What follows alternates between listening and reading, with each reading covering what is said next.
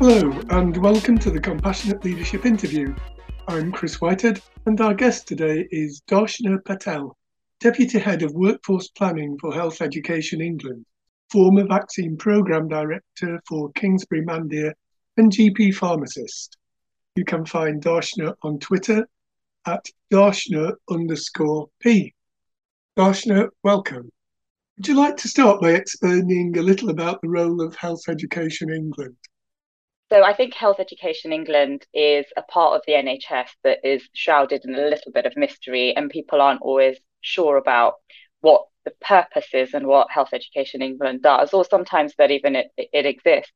Um, but the role of uh, HE uh, is to support delivery of excellent healthcare and healthcare improvement for uh, patients and the public of England. The way it does that is by ensuring that the workforce of today and tomorrow has the right skills, the right numbers, the right values and behaviors, and at the right time and at the right in the right place. So it's about it's about getting the healthcare workforce into a place where we can deliver for our, our patients and the public. You qualified as a pharmacist but have now moved into NHS management. Can you tell us a little about your journey? Yes and no to the bit of having moved into NHS management because I think I'm still dabbling in lots of different bits and it's probably the millennial in me is it's about portfolio working uh, and doing little bits and bobs here and there as opposed to kind of sitting in in one nice neat box but also a pandemic throws you into that space as well. So in terms of where I started I have pharmacists in the family, so you know probably is partly in the genes. And actually, I think it was a it was a talk of uh, by someone from GlaxoSmithKline when I was in school that really inspired me, and I thought, oh yeah, this is the thing that kind of floats my boat. So actually, it was much more industrial pharmacy that inspired me in the beginning, and then I did some community pharmacy placements, and then everyone said, oh, you can do that down the line. So in my yearbook, it said Alan Sugar's next apprentice. That that was kind of our our thing. So everyone just assumed, and I think I thought I would end up in community pharmacy running a kind of business model. And it was uh, as somebody said to me, why don't you try out hospital for your pre-reg training? And I said, okay, yeah, let's give that a go. I can always pop back out uh, to community pharmacy later. And actually, I loved it. And I ended up staying there after I qualified and what I found is as I grew as a person, it was much more, it was less about pill popping, which is what pharmacy used to be when I was training for it. Um, and quite, kind of quite scientific. And it was much more about the people and the patients that you were looking after and kind of seeing them as a whole. And, and that changed and transformed as I was there and sparked my journey into general practice because I was, I think, at that point itching for sharpening my clinical skills, itching for that autonomy, because I knew I could make some of those decisions safely. So this is in a world before advanced clinical practice had kind of been banded around as a term, um, which you know is much more common now to talk about advanced practice and advancing practice um, in the non-medical profession. So this was uh, before then, and yeah, it was about being able to use my skills to the best of my abilities to serve patients and having some autonomy and being able to do that. So I moved into general practice, really loved it, and moved into a lead primary care network role. So managing a team of pharmacists working across various GP practices. And the bit that stood out for me for there is actually the strategic element. So, you know, where do you put people? How do you deliver a service? How do you make sure that you have the right people in the right place to deliver the right services with the right skills? How are you assured? This is a relatively new role, having pharmacists in general practice. And it was about how do we build that skill set and also how do we make sure that we are reassured that they have the skills to do the role and I actually really, really enjoyed that kind of strategic element. So I ended up doing a fellowship with health education initially around advanced clinical practice and cancer. And from that, I created a workforce planning masterclass, which is still ongoing and on a virtual platform and there's still a huge demand for it in the system, as you might imagine, especially when we're talking about workforce constraints, um, being able to plan for the workforce, think systemically, think differently, and do that with some support as opposed to feel like you're doing it alone is something that's really striking a chord with a lot of people at the moment. So it was from there really that I just realized that my passion is in being able to workforce plan, transform the workforce, supporting others to do that. Um, you know, for me, it's about spreading the joy of working innovatively, thinking differently, and I think if you if you kind of look at my career journey, it it's not the yellow brick road that I thought I was going to go on. You know, you go into hospital pharmacy, you work up, you become a chief pharmacist.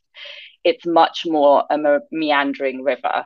So it's about for me carving your own path, and it it although it looks like it's the longer route, it's actually the path of you know if you know geography, it's the path of least energy and least resistance.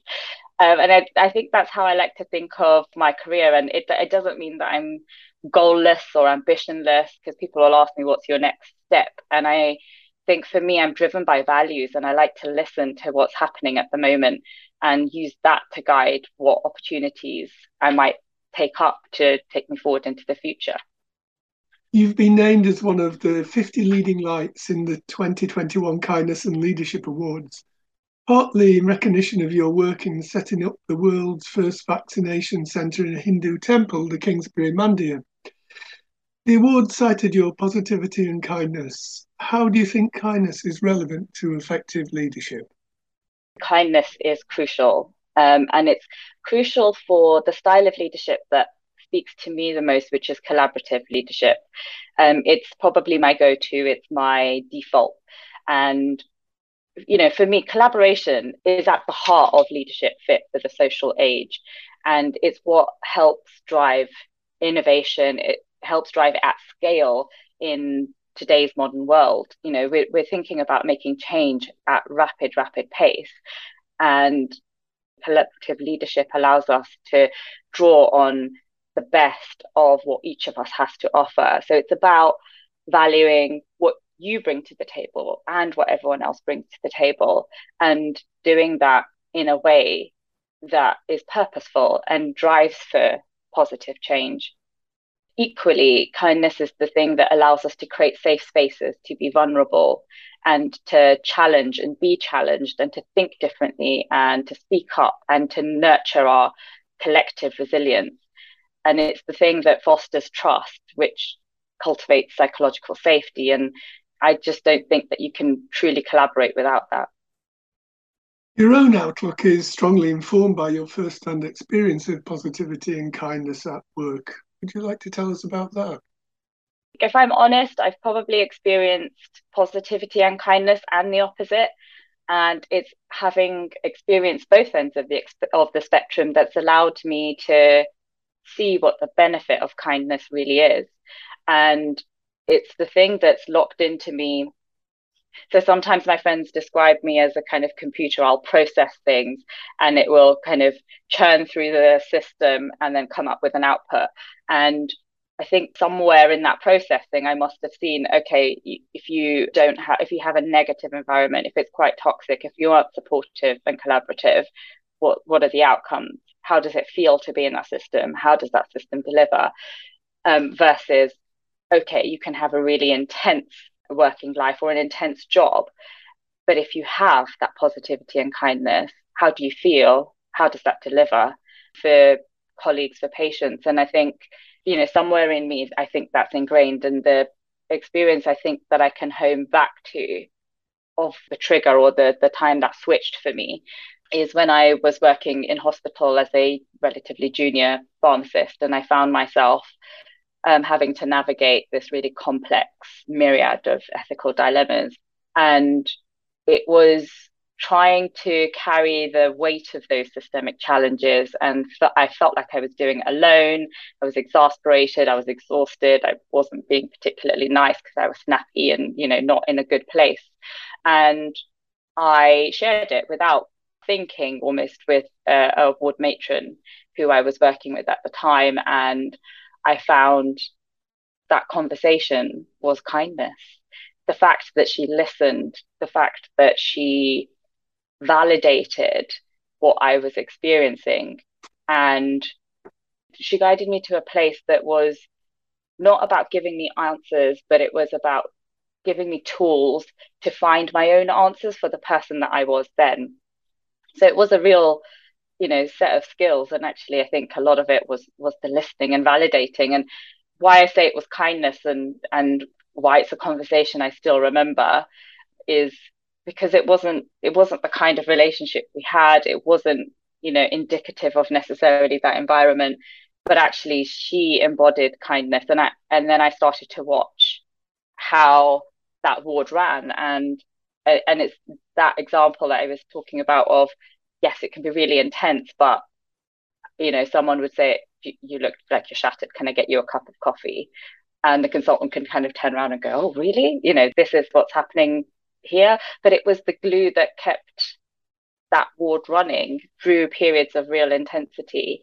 And I think it was her kind leadership as the matron of the ward that inspired me. Do you think there's a template uh, for creating a culture of kindness at work that endures?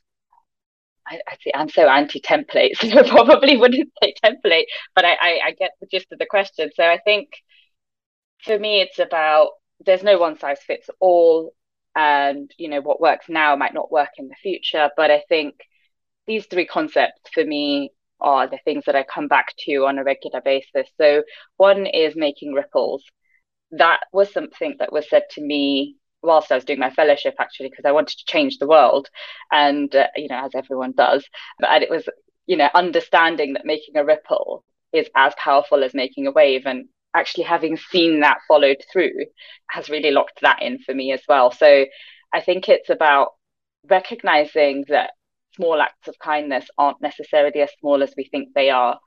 And, you know, if you want to change a culture, it's not by necessarily abolishing it, it's about trying to chip away at it gradually.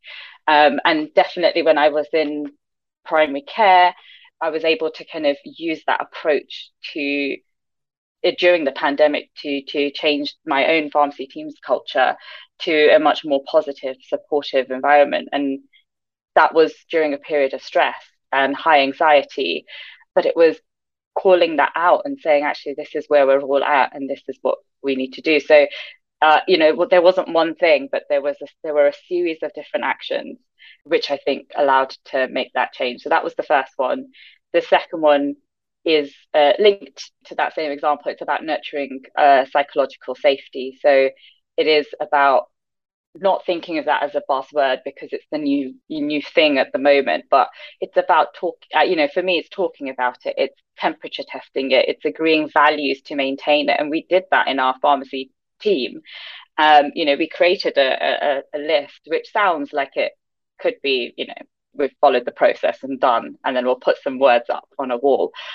But it was it was co-created and everyone was brought in. And like i said it was the build up to that. And it was about throwing this concept out to people who hadn't necessarily come across it before. It's about saying this is creating a space for us to really connect especially as we're working virtually or in silos and you know you've got social distancing in there as well it's that how do we let each other be truly seen be truly heard feel safe enough to be vulnerable and honest so that we can support our own and our collective resilience. And it doesn't matter what your job title, your banding is, or your kind of organizational wide influence. I think you're able to create those micro havens and do that within your own team spaces, and those things can grow.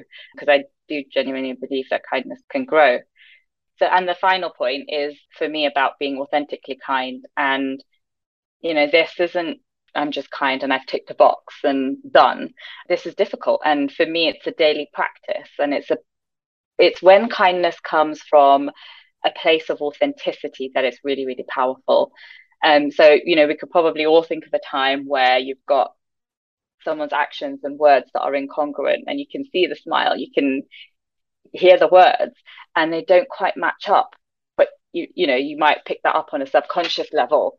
Um, and sometimes you can experience an inauthentic kindness where you sense an agenda. And I think it's about really thinking and challenging yourself about where that is coming from. And I would say probably an example where I've challenged myself on it is empathy.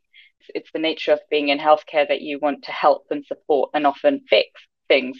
But am I fixing so that I can be the helper? Is that authentically kind? Or am I fixing because I want to help and and someone's asked for that help? They can often be two different things. And so it's it's a muscle that I'm trying to build, is something I'm holding myself back on, checking myself in on to say, okay, is this coming from an authentically kind place? Is this what the other person is asking for and needs? And I think, you know, when you're doing something that's from an authentic place, it, it builds trust. Earlier, you used Julian Stodd's expression, the social age. He talks about the rise of radically connected and empowered social communities, yet the current age is also characterized by individualism and loneliness, I think. Are you and he being irrationally positive? Uh, I don't think so. So I, I was I was put in touch with Julian when I was doing my fellowship, and so this this idea of the social age, I think initially when I sat with it, I was like, mm, not quite sure. It feels very radical. It feels quite new, and I've sat with it for some years now, and I think actually the more I the more I've sat with it and the more I've kind of seen it and thought about it in the context of what I'm seeing, the more it rings true. So he says, uh, Julian says, that the social age is defined by change. So changes in how we work, how we learn, how we lead, how we connect, and how we communicate. And I think that's the change that we see all around us, and it's change at pace. So for me, it feels true. It resonates that that that is what we're seeing, and I think we need to be able to adapt to change and be able to adapt to that at pace.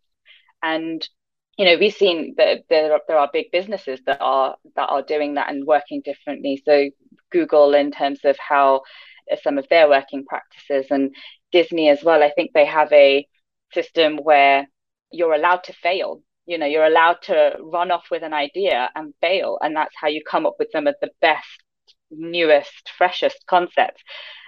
And I think you know that, and that's about you know creating a safe space to do that. So i think for me if we're talking about being radically connected and empowered that is linked to collaborative leadership. And the idea of connecting as a community is part of collaborative leadership. So collaborating and leadership aren't opposites they can coexist i think if you are looking at this approach in the context of the social age it's about challenging some of the traditional professional hierarchies. So being able to navigate old power um, where you've got your kind of management systems and this new power. So if you if you think about any organizational change, you've got the bulk of people connected, and there are about three percent of of the people in there that are going to be the most connected across the organization those are the people who are connected into the new power, the informal connections and the informal system that exists. So, you know, you've got to be able to, I think, navigate both if you were, even if you're thinking about uh, organizational change. And I think it's about balancing, and it's a delicate balance, balancing the need to maintain professionalism, personal identity without pigeonholing. It's about balancing, you know, the old and the new power. Um, so understanding formal power, the formal structure, as well as power which exists without title, without formal authority, and being able to really see, hear, and collaborate with everyone around us, regardless of your positional power and the age old boundaries and barriers.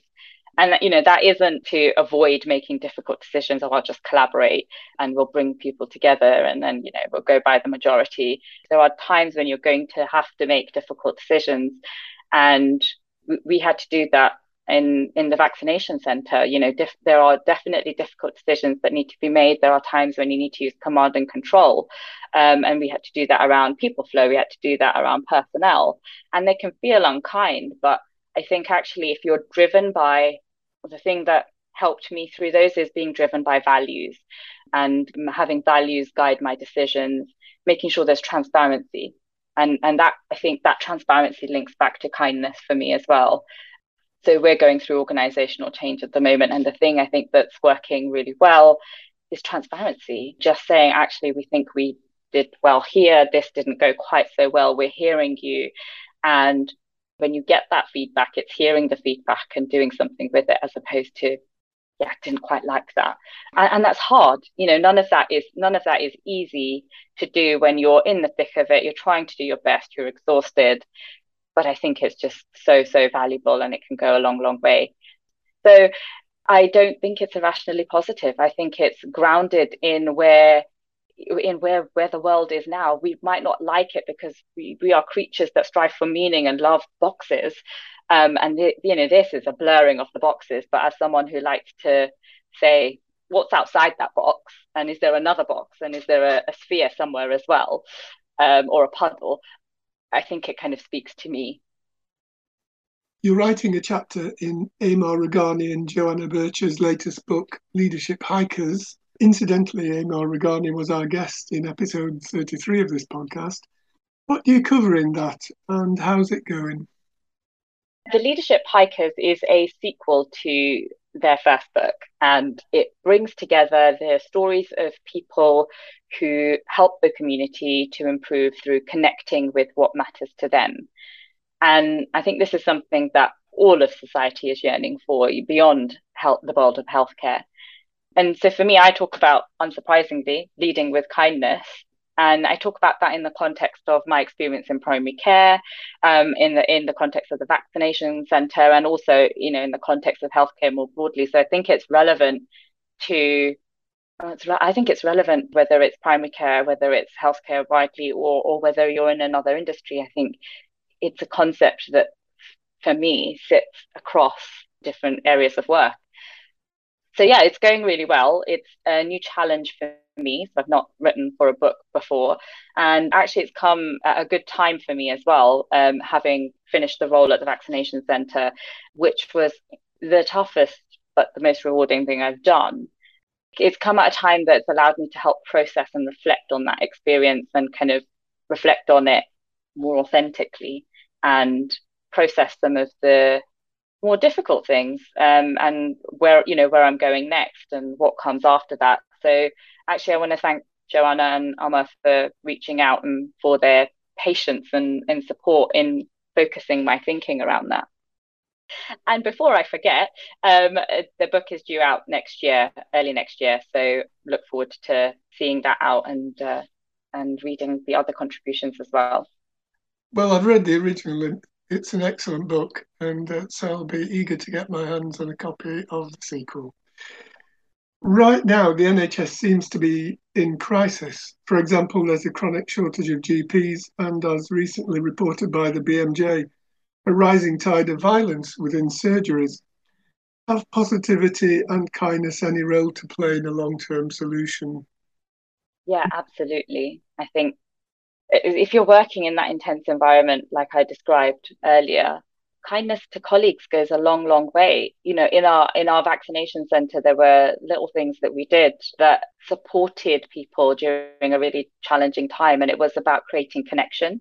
You know, it might there were little things like having free lunches and a bean to cup coffee machine, which actually go a long way because you're, you know, you're you're delivering on on it, and it's not just lip service.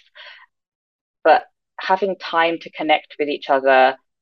Um, and I know time is a word that everyone will say I have none of, but making time to connect with each other, to listen, to say, Are you okay? Are you really okay? And often it's having to say it a third time before you get to the crux of rather than I can see someone's not okay, but I don't have time to deal with it and I'm going to pass it on.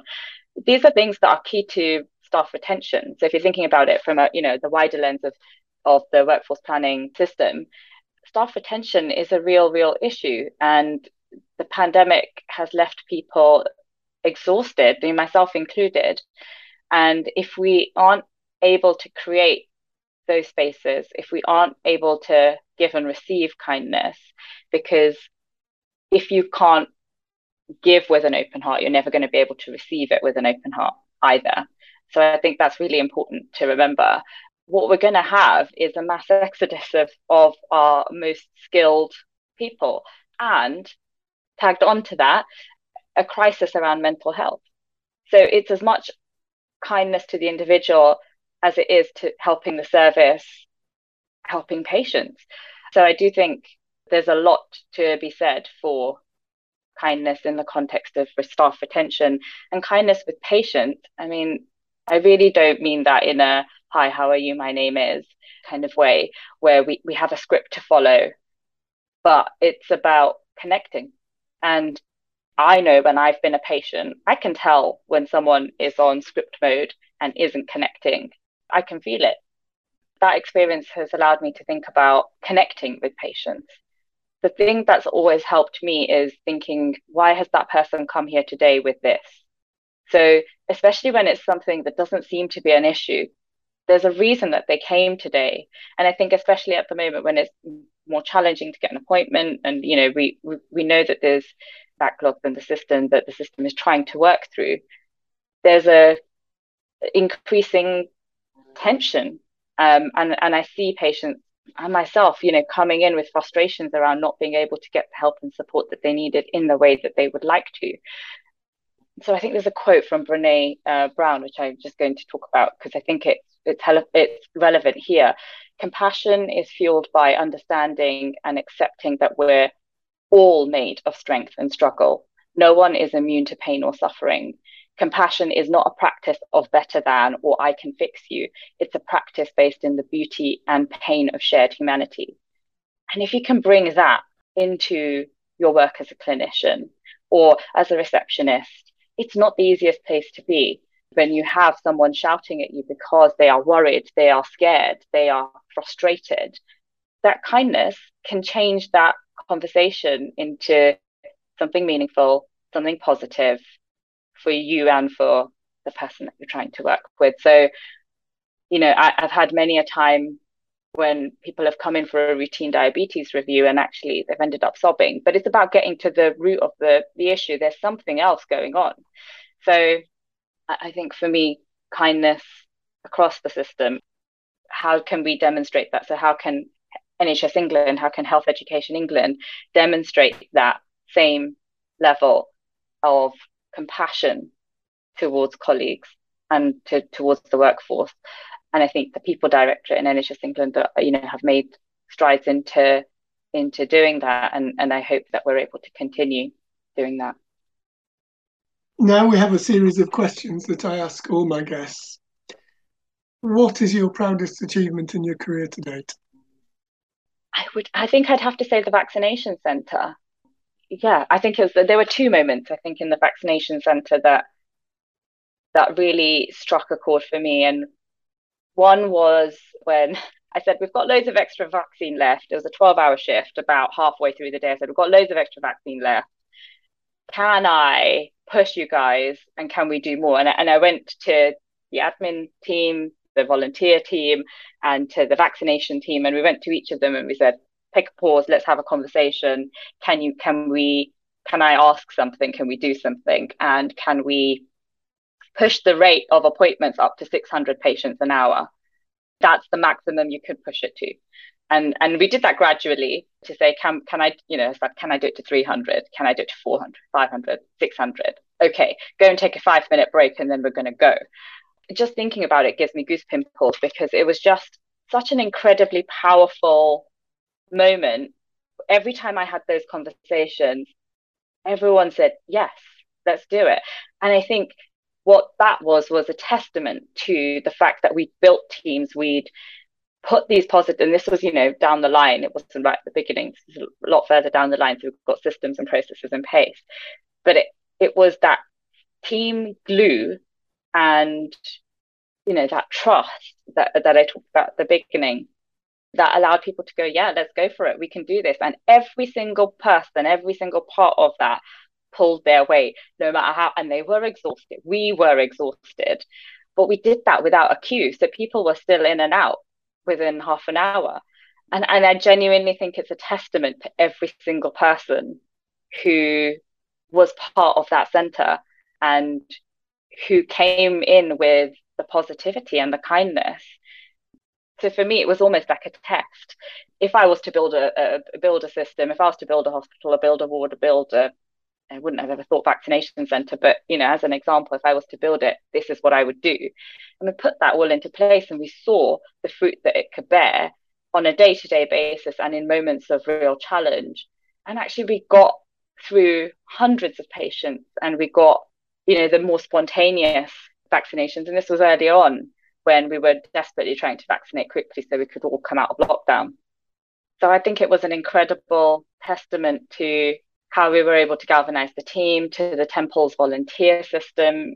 They gave us a workforce. When we first opened, we said we need 60 volunteers. So we had a workforce of 200 people a day, and we had, a, a, you know, at times a leading rate of vaccination for London. So this was by no means a small centre, and we could do three and a half thousand vaccines a day. And we, when we first opened, so, you know, 6 p.m., we said we need 60 volunteers. By 7 p.m., 60 volunteers had turned up. it's just, you know, and said, oh, yeah, we'll, we'll, we'll get tested, we'll learn the system, and we're, we've called work, and tomorrow we're going to volunteer instead. And, you know, these were businesses as well that were saying, yeah, you can have our staff for, for volunteering. So, you know, that's the power of kindness. And yeah, it's a proud moment for me. And then the second example linked to the vaccination centre was the day that we had for uh, unregistered patients to come in. And it was uh, put messages out on social media, link up with the local charities and the local um, system to be able to access people who aren't registered. And it was just incredible. It was just incredible the people that came. It was this opportunity to do good. And actually when i was talking to to the volunteers and to the other staff um, that were working that day that's the memory that they have as well just how incredible it felt to be able to do that and it was complex at the time to be able to make sure they get a jab make sure they're able to have a second jab that they get the right paperwork that we maintain confidentiality in the way that they need so there was just a whole lot of logistics around it, but that we were able to do that. And, and it was genuinely a we were able to do that is, I think, for me, a moment that I will never forget. Like just standing while people were waiting to queue and seeing the diversity in that queue was incredible. And would you be prepared to disclose your biggest mistake and what you learned from it? I don't know if I necessarily see a biggest mistake as such or that I would want to because I think one of the things that makes me who I am and kind of allows me to keep going is is that I tend to see mistakes and failures as opportunities for learning and growth. You know, I I might sit in the oh my gosh, this is horrendous. I can't believe I did that for a while, but it will quite quickly process out into okay, where's the opportunity here, and how can I grow and develop? And I think that's linked to what you know one of my own own values but I think if I if I say what would I have done differently of recent times, it is recognizing better the importance of looking after myself to be able to look after other people and not ignoring red flags. Well, that's a neat segue into my next question, which is what does your self care regime look like today? Oh, great question. Um, so actually, I'm looking at my self care at the moment, and what it is is a series of post-it notes on my wall, um, which are lots of bits that I've read, so reminders, things that I need to remember. There's a, also a list of kind of the things that I want to do and have to do every day. So, you know, meant to do yoga in the morning for five minutes and five minutes at night, and meant to eat kind of healthy, more fresher meals, um, have a regular bedtime, go for a walk, do a bit of exercise. And I think one of the things that I'm doing at the moment is is that walk. So going for a walk, I put a podcast on, and for me, it's play. Um, you know, it's the time that I have to not be working, to not be thinking. It's almost meditative for me because I just love being outdoors, I've got perfect weather for it at the moment. and I've got a, a reservoir nearby, and I just realized I love water and I need to be around that positive energy. And as I'm in that space, I'm, I'm practicing gratitude. So one of the things that um, I've learned recently is that gratitude is linked to joy, and not practicing gratitude is the thing that diminishes joy.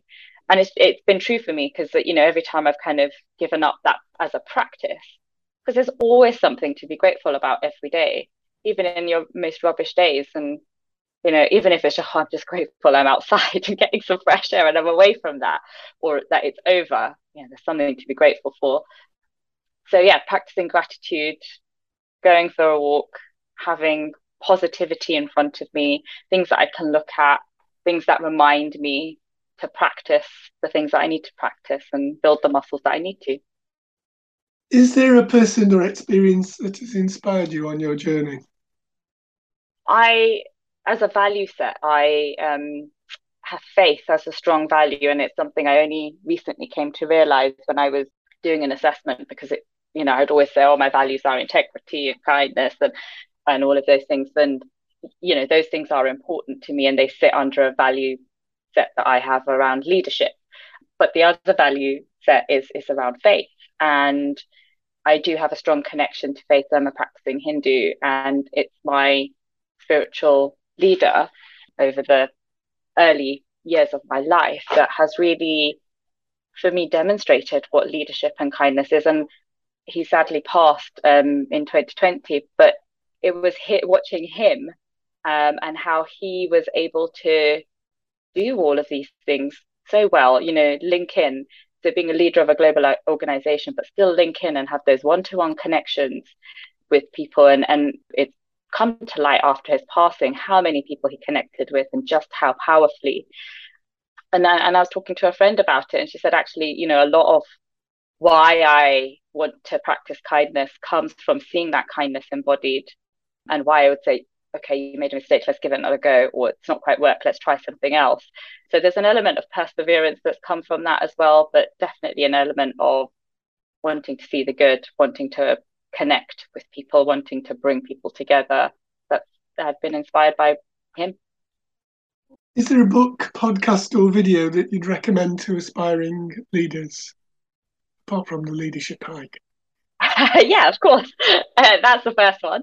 Um, I think the podcast and books I'm reading at the moment are around Brene Brown, which is what you're hearing, um, because I am very much immersed in that space. And so she has a podcast, Dare to Lead, which is, you know, obviously for for leaders.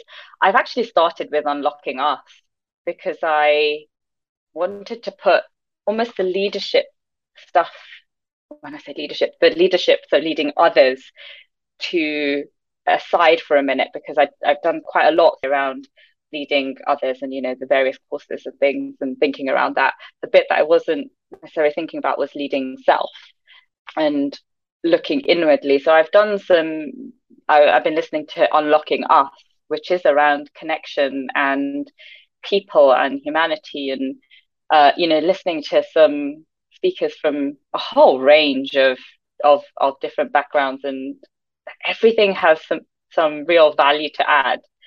So uh, yeah absolutely sitting in that kind of space and i've been reading atlas of the heart which i think has helped me kind of understand so it maps out all the different emotions and so it's, it's helped in terms of self-awareness being able to more clearly articulate beyond i am sad mad hungry what i might be feeling in that moment and also it kind of helps me to help others who I'm working with process some of what they're feeling as well. So it's been a real interesting journey and kind of linked to that the gifts of imperfection.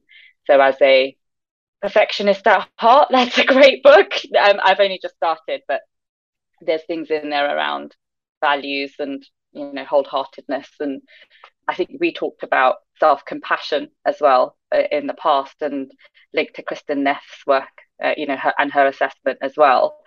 Uh, so yeah, it's it's kind of opening doors and connections for me in, in different ways. But I, yeah, I think I would say start with something that helps you look at you. And finally, Darshna, what advice would you give your 20 year old self? Oh, I don't know. I don't know if you can I don't know if I'd be this person if I hadn't gone through that journey. So I, I there's certain things I would love to do differently, but I just don't know that I'd be here if I didn't. Do I leave it there? Is that a rubbish ending? uh, well, thanks. I can authentically say that was a great interview, Darshna. Thank uh, you. Thanks for giving us a reason, reason for optimism. Oh, thank you. And thanks for listening to the Compassionate Leadership interview. You can order Compassionate Leadership, the book, on Amazon. If you'd like to support the show financially, you can find me at patreon.com forward slash Chris Whitehead. Email me about the show, chris at damflask-consulting.com. This episode was recorded by Zoom, and the music was brought to you by 96 Back on CPU Records.